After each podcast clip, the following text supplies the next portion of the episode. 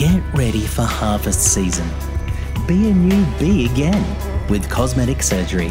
We offer a range of beauty options from wing augmentation, stinger sharpening, labrum shaping, proboscis lengthening, and maxilla and labiopalp lifts and tucks. We also offer antennae extension, ocelli cleansing, and even a very discreet Malpighian tubules reshaping service. We can tighten your proventriculus and help smooth out those thorax blemishes. Be as smooth as newborn larvae, fresh from the spawning cup. Make the queen notice you with Larval U Cosmetic Surgery.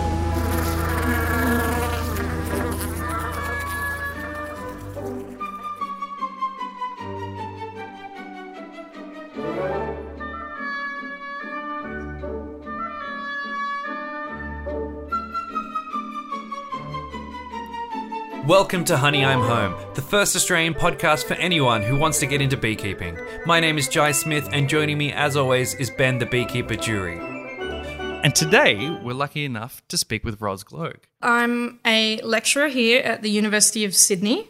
Uh, I work in the bee lab.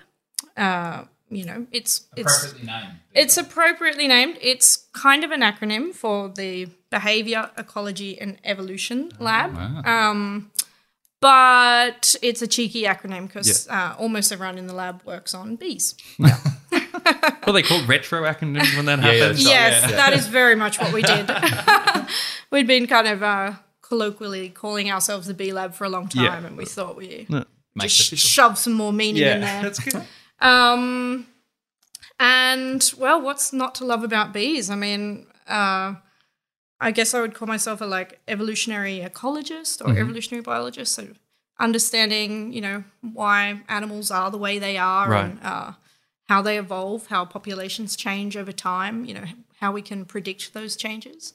And bees are a fantastic model for that.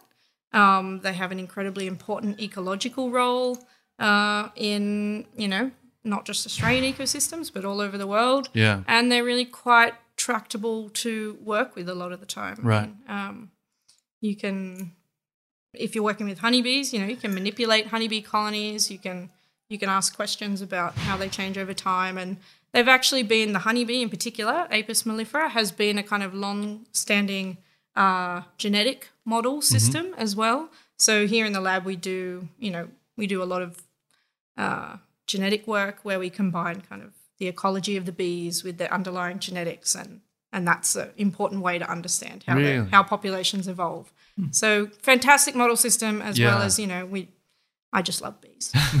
And, and when did this all start? Like you, you mentioned off air that you know you really started in A- Avery and, with birds. Um, but Yeah, well, that's not entirely true. Um, I did I did start in bees actually. I did my undergrad here at the University of Sydney. Um, I did what we call an honors year. It's like a you know at the end of your undergrad, a one year uh, research project uh, here in this lab, the bee lab. Wow. Um, and uh, Ben Oldroyd is the professor of this lab. He supervised me for that project. I worked on uh, Australian native stingless bees, and that really got me hooked. Um, So, so sorry, what I know you're probably going to get there, but what what were you studying? What what's the, the topic of your oh, your- way back then, um, it was so I worked on uh, trying to understand the um, causes of what people, stingless beekeepers, tend to call fighting swarms. Yes, Right. Are you familiar with this? yes, these? I am. I, I'm Anyone who has kept stingless bees for long enough will have, have observed a fight. just And- like a mess at the front of the beehive. Yeah, Really? they're- bees that are grasping each other to the death. Really? It's like this proper fight. Yes, it's quite sad. People think stingless bees, oh, they don't have a sting, they must be pacifists. No. no, they are fight with teeth. yeah, yeah. They uh they really wrestle to the death and they Mm, really? they will um just lock onto each other, usually in pairs, um, like a pit bull, and not let go until they die. And so it's almost It's like a mass It was literally like a carpet of these wiggling bees and like Really? wrestling with each other. I was, And I was just a little wrest- bit worried. They're yeah. just wrestling. yeah. They, Will they bite? Well, they're kind of wrestling to the death. Yeah, they're, they're locked onto each other with their mandibles. Yep. Yeah, yeah. Um, and it's it's quite like slow and Yeah. distressing death. Um, I mean, so Is people it, have a, been is it a hive defensive? Is it? Is it to stop yeah. an So intruder what we and and others have worked on this since then, but um, you know, not we're, a go- simple we're going back 10 years ago now. Um, uh, when I first got involved, there were not as many people studying, uh, w- uh, sorry, keeping stingless bees at Mm. that time. Um, but those who were were well aware of this phenomenon, Mm. um, and there are a bunch of different theories about who was fighting and what was Yeah. going on. Um, but what we know now um, is that they are, but it's basically colony warfare. It's one colony attempting to usurp the Wow. uh, Really? nest of Kick- another colony. We like we like your digs. Get out. Yeah, yeah. exactly, exactly. And to kind of understand why they do that, you need to know a bit about how um, stingless bees, uh, um, you know, produce new colonies. right. Uh, and unlike honeybees, do you know how? You know, you guys will know how honeybees swarm. We've, so yeah, we've Oh, touched we- on we touched swarms. on that. touch Yeah, I on learned that swarming. one, yeah. Okay. Um, so you know how honeybees swarm. You know, the swarm is r- relatively independent, just goes off into Yeah. the environment and finds a new nest site. Spreading their genes away they Yeah. go. Yep.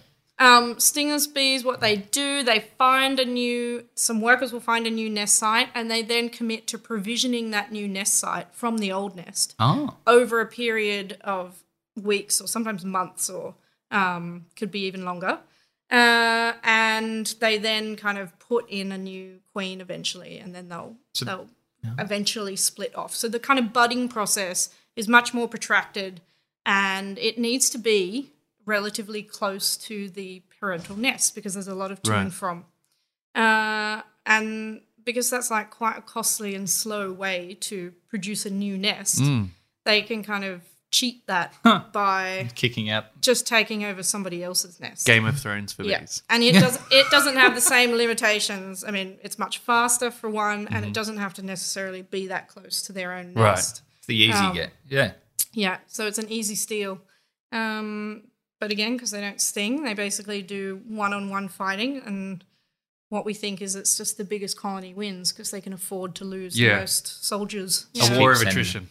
Yeah, Yeah. pretty much. Um, so that that was what I worked on. Um, that was my first foray into science and into bee research, and it was really fun. Yeah. Um, I worked with Tim Heard up in Brisbane. That's where I did all my field work, and uh, Tim is, of course, Australia's uh, I've got a book of Tim's. Yeah, I was Yeah. about to say that name sounded familiar. I was trying to flick back. Australia's, you know, um, most authoritative voice on all things stingless bee and has been an amazing inspiration to not just me, but many people. Mm-hmm. Um, so that's what I did. But yes, then I, you know, I was young. I wanted to go overseas. So I did go overseas. I worked on birds for a bit and then I came back. Fantastic. I wonder. Um, I mean, you've already touched on a few of the things that you know are embedded in this question, but just for those of us that are sitting at home and listening that aren't quite aware of the role that bees play besides from producing honey, and I know that you talked about stingless bees and obviously the honey that they produce is on a different scale than European honeybees, but what are the other roles that um, you know our flying friends play in the environment and in the you know the ecosystem of you know the Australian backyard? Yeah, so the big one, of course, is pollinating uh, plants. So um, that includes crop plants, so things that we eat, um, but also, of course, a lot of our native flora. So, yeah, by pollination, of course, I'm just referring to, you know, moving pollen from one flower to another. That's how plants um, fertilize themselves uh, or get fertilized. And many plants depend on uh, insects as carriers Yeah. of their pollen. So, uh, and bees are um, among the most dominant of all the insect pollinators in, Do you in carrying out that role. Th- There's a feeling right now um, that that's been greatly overlooked. You know, from just you know Joe public. I- Is there a reason why people don't you haven't respected bees for that long? Or is, Oh, or is it um, just a bit fashionable to love bees at the moment? The bee, bees are experiencing a bit of uh, a moment, yeah, Yeah. Um, which I'm very happy about. yeah. Yeah, and but I think people have people have always loved honeybees because they give us honey. Yep. People love honey. Mm. um, and you're right. I think people are starting to become more aware of how important they are as pollinators, and Yeah. most of that has come from uh, agriculture, to be honest, and the you Crop know yields recent yeah recent kind of um, anxieties about our dependence on bees to pollinate our agricultural crops and a kind of growing recognition that maybe should not be taking that for granted. Yeah. Um, and a lot of this came out of, uh, you know, in the past, yeah, 10 years or so, uh, what I guess you can describe as sort of pretty serious fluctuations in Population. global honeybee populations. Yep. Australia has been relatively spared from that, I would say. Um, but certainly in the US and uh, Europe, which also depend on Apis mellifera. Um, So that that for you playing at home, Jai, do you remember what the Apis Apis mellifera is the scientific name for? No, and I can remember you taking it to the little Come kids on. too, and I can, I can hear the European voice. honeybee. Oh, it is European. Yeah, the European it's honeybee, basic, yeah. sorry, yeah, European honeybee. um, uh, So, so you were talking about that population decline, and I know that this is something that has probably given rise to a lot of that attention globally. Um, and you know, any attention is good attention in that space. I think the term that they used to describe the research that went into finding out what was going on with the the, the decrease was colony collapse disorder. Yeah, so um, in the um, this is my understanding of it, um, at least. So I hope I'm not getting any details wrong. But um, yeah, really, mostly started in the US, and and it came from beekeepers themselves, uh, who, you know, Noticed, alerted people that they were losing a lot more of their colonies than they had in the past. And at the time, it was not fully understood understood what was causing that. It was given the term colony collapse disorder. Um, and a lot of very talented people got involved after that because it's a serious problem to try and understand what was going on. But I think now, a decade later, I would say the consensus is that um, it's not a single. Well, Cause. maybe calling it a disorder is not is not wrong because there's not a single cause Yeah. sadly, because The then then there might be a simple fix, but it's actually an annoying confluence of Mm. factors um, that are not so different to the things that are affecting other wildlife. Yeah. Um, Yeah. and they are you know just all the usual suspects. Yeah. So um, you know, intensive agricultural practices, you know, the use of certain pesticides, the changing climate. Yeah, um, the the lack of nutrition in pollen. lack yeah, of yeah, you know a whole bunch of things that are all um, interacting stresses on honeybee colonies yeah I wonder. Um. So, and when those studies have been, uh, you know, extrapolated over the last ten years, that they've always been on the European honeybee. Has there been any uh, data around the native bee populations here in New South Wales um, that have mirrored any of that, or like you said, Australia was somewhat sheltered from the the, the grave numbers from America, or yeah so uh, so that there is increasing interest in Australia in our native bees, and we have an amazing, diverse, fantastic native bee fauna. Um, but I, I would say it's also come out of Europe and the US, um, which did experience the most panic over their um, honeybee populations. Uh, they have a lot of native bees too. Um, and they also started recognizing that native bees were already performing an important role in, in, in particular, we're talking about uh, crop pollinating of crops, yeah. Um, and that we should be keeping an eye out on what is happening to them and or, you know, uh, trying to shift the um, dominance of honeybees and balance things a little bit more so that if honeybees have a bad year or a bad few years, that there's Yeah. a healthy population of other bees in the ecosystem which pick up the slack. Um, from a And, and those, you know, th- those major differences, uh, and again, you know, just kind of taking back to basics. What are the major differences between the, the stingless and natives and, and the European honeybee?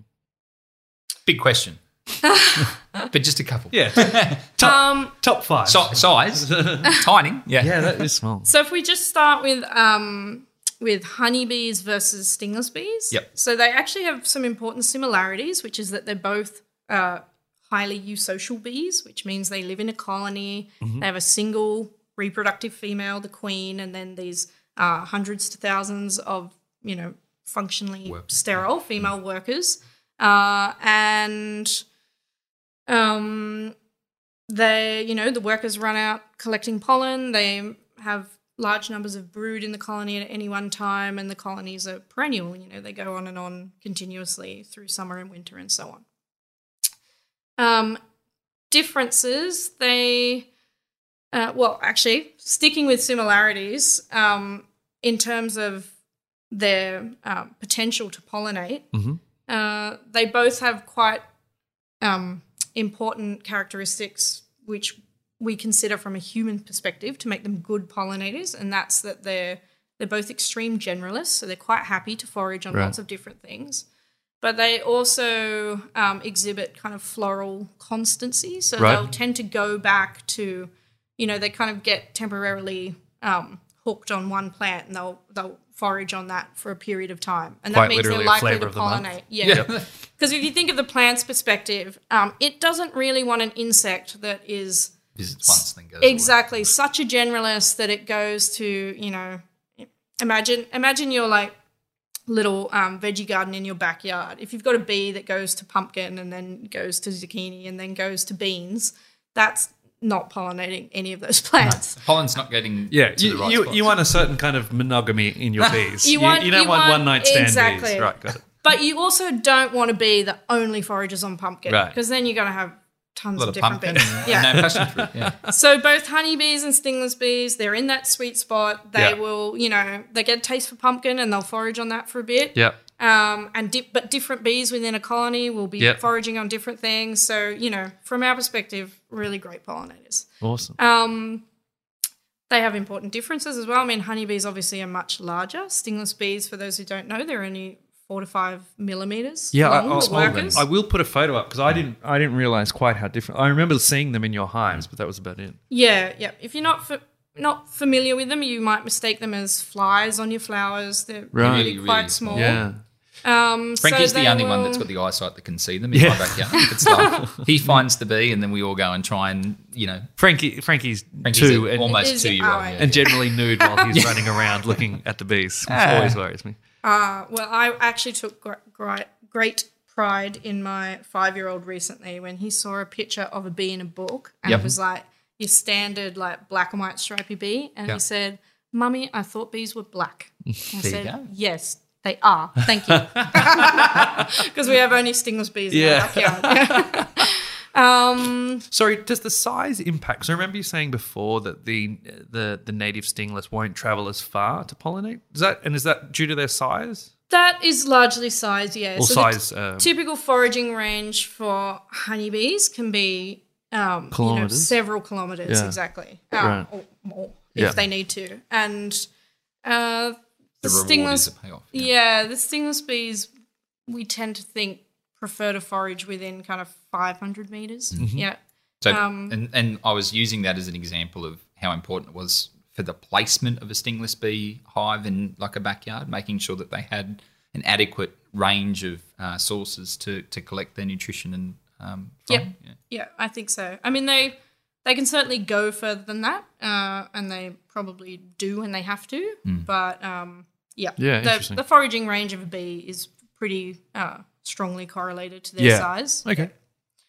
Um, and other differences, well, yeah, I guess in terms of their reproductive biology and things. So from my, my scientific perspective, they have quite a lot of important differences. Yeah. Um, but uh, you know, they don't impact necessarily on the on their ability to pollinate and Yeah. so forth. Yeah. Okay. From a pollinator perspective, the major difference, I guess, is their size.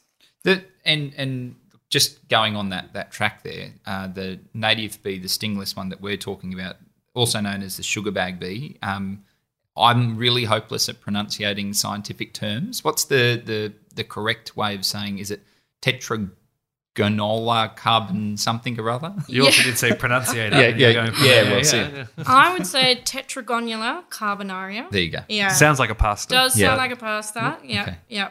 So, Um, so and and what I was getting at with that, besides from tripping up on my words, was um, is it true in you know their native uh, habitat, their environment isn't prone to the cooler climates like the European honeybee would be? oh yes, sorry, that is a very important important point. Yeah. If um yeah, because as you may be aware, there's quite a lot of interest now in using Australian native stingless bees as managed crop pollinators. So not unlike what we do um, to some extent with honeybees, although crop pollination in Australia also depends a lot on just feral honeybees. Yeah. Right. Um, and yes, in terms of stingless bees, then certainly that has potential, but we're very much only talking about uh, the tropical regions of Australia because Right. stingless bees do not really occur much further south than Sydney. Huh. So they have a their range extends just very narrowly down the coast, down Right. kind of south coast New South Wales. But um, yes, they are they are never going to be pollinating the kind of crops that we grow in the more temperate regions of Australia. And that's and I I guess that's to do with the fact that you know the, the crops that we are growing there aren't necessarily naturally occurring crops either. So the um, there are other pollinators down there. There are other native bees that exist down there, just not the social type. Is that Yeah, exactly. Yeah. So we can move on now. So we've got our um, stingless bees, and they're the only, as you say, native uh, social, well, highly eusocial bees. There are other bees which sit um, in a category which you might call semi-social, in that they do have some, you know, they tend to aggregate in uh, families or the you know daughters might hang around with their mothers in a nest for a period of time, but nothing like the very highly social bees with a queen. Yeah. Um, so that category of highly eusocial bees, in terms of native bees in Australia, is just the stingless bees, and there are 15 species or so of them, and they're all um, they all look very similar. Some of them are actually very cryptic, and they all occur in the in the tropics. Mm. Yeah. Right. Um, but Australia has, you know, 16, 1700 hundred? Wow. other species of Really? native bees, and those uh, are largely solitary bees. So that is, they live a life like any other insect, um, Just by themselves. just by themselves. Yep. Where, Do they think? Where what do they do? Like, so they just pollen, purely pollinate. Uh, well, they still, you know, they're still a bee, which means that they. They want to strip the bee identity from these. If you so what makes a bee a bee, part of it is that they feed on nectar Yep. and they feed their young pollen. So uh, if it's a bee, it can still pollinate. Yep. Um, and there are many plants which will invest in attracting bees. They don't care whether it's a social bee or a solitary bee. Uh, you know, but they don't live in this complicated um, social Nest nest. Where Yeah. do they live? Well, a female um, will make a nest at some point Mm-hmm. to raise her offspring. Um, although often, you know, raising the offspring just involves provisioning, um, you know, getting a big ball of pollen Hmm. and putting it in the nest and laying an egg on top of it and then sealing the nest You're on your own. and then leaving. Yeah, Yep. yeah. So um, that would be a fairly typical uh, solitary bee nest. Um, that's it. They live their life. Yeah. They feed themselves for a period of time, and then the females will make a nest, lay an egg. I had no idea that that would even be a be a thing. It Yeah, it's really fascinating. probably doesn't get as much traction because a- as a person looking to have you know a, A hive, hive, of bees, yeah. there's a little bit more of a payoff in um, you know having a, a location where they come back Mm. and um, you can get the the produce out of them, the, the honey. But um, it's interesting to say that because there's still a fair bit of attention given to you know those pollinator houses, which do attract those solitary um, native bee species, and we've got one as well in our backyard. you know the one the with all the different yeah, pipes and the tubes, and Right. there's one. Um, I think I tried to point it out when we were going through the garden. There was, you know, some of these are quite intricate bees and look, you know, although there's a lot of similarities with the European honeybee, are, are quite different. One of them being like a blue banded bee. Um, we we tend to get a fair bit of them in our garden, and um, it's always exciting to to find the blue bees. Uh, are there any other, you know, native bees that you know people might find, you know, interesting and unusual to keep an eye out for in their garden in their backyard? Ah, well, um, all of our native bees. Okay, so what about All the big one? There- There's a really big one. Yeah? Yeah, there are a few. Yeah, the big ones. Um, the big ones are often people's favourites. Yeah. And among the among the larger bees that we have are the carpenter bees. Okay. and you can see these even in some parts of Sydney. Um, they so the uh, peacock carpenter bee, for example. Um, I think it has a range up into Queensland as well, and very uh, beautiful bluey green, Colours, iridescent. Yeah. You know, um, quite large. I'm going to say one and a half centimeters. Yeah. Um, uh, carpenter bee because it is capable of making its own nest hole. Out of wood. Yeah, into wood, Yeah. into wood. Yeah, exactly. So this one you don't So- need. Sorry, that is just googling it there. Yep. Yeah, so they won't if you've got a bee hotel like you mentioned, Yeah. often those are because a lot of our native bees you they need to find a hole that already exists. Right. Yeah. Um but carpenter bees can make their own hole. Yeah. Oh wow. And they might use, for example, the the dead stem of a um, grass tree or something, Yeah. or you know another kind of softwood tree. And I have heard that you can attract them into your garden if you put the right kind of softwood. Uh, Really? Yes, but I, I have no experience with that. But I just brought up a blue banded bee as well. I really They're massive. So did, see how this one's hanging out. This photo, I'm sure Joel put up. I've often gone out of an evening and seen a mass. When I say a mass, you know, maybe half a dozen to, to ten, kind of hanging on stems. Are they are they chilling out and resting, or, or like uh, yep, that's they exactly. They overnight or sleep Yeah. like that. Often they're the males um, that kind of hanging out? Cl- yeah hang out together like that uh, because in some cases the females will have a nest that they can go to but the males are not invited in and um. Are they also called drones? Are they they referred? Is that yeah a term that's that's a used? uh, it's controversial Oh, right. because i've my view is that um, only male apis are Okay, drones, drones, right. because yes they perform that function. you know, you know, the drone in the came out a lot darker than I thought. Um, but lots of people call all male bees drones. Drones. Yeah. Yeah. So I Um, think you can go either way. What would be your advice for anyone just looking at getting into to beekeeping? Like, what what's or what's your one message you'd want them to take home? Uh, to not be frightened of bees. Yeah. I mean, maybe the kind of person who's interested in beekeeping already is not. But um, I'm always amazed now. The more of my life I've spent with bees, and I guess it's honeybees in particular, people are irrationally frightened of. They are really very gentle. Um, and I think people, although I, I mentioned to you guys before we turned on the mics that I don't like being stung in the face, which is true. I think it's very sensible. Which is which is more than fine. um, but in general, that you you know you can work with bees Yeah. and that it's enjoyable and they're you know they're not out to get you. If a bee flies into your house, you know you don't have to kill it. yeah. Mm. you um, little can really lost. see people's first impressions of bees when a single bee is near anyone. Like Yeah. it, it really panics people. Yeah, yeah, yeah. But it Um, was it was like when because Ben's hives were the first ones I went and you know were, were up close and personal with, and it's amazing how different that felt. Hmm. Like I was in shorts and a t-shirt and bare feet and had a microphone to put under the hive, and that felt more safe than I've probably reacted in the past. When they're out in the garden, yeah. It- which is really a really strange difference. There's, there's Yeah. thou- tens of Thirty thousands. of thousand bees there, yeah. But we're Yeah. cool. We're cool with you. Thirty thousand in the box. But when I see you out on that, you know, that nasturtium plant, watch out. No, Yeah, I mean they are.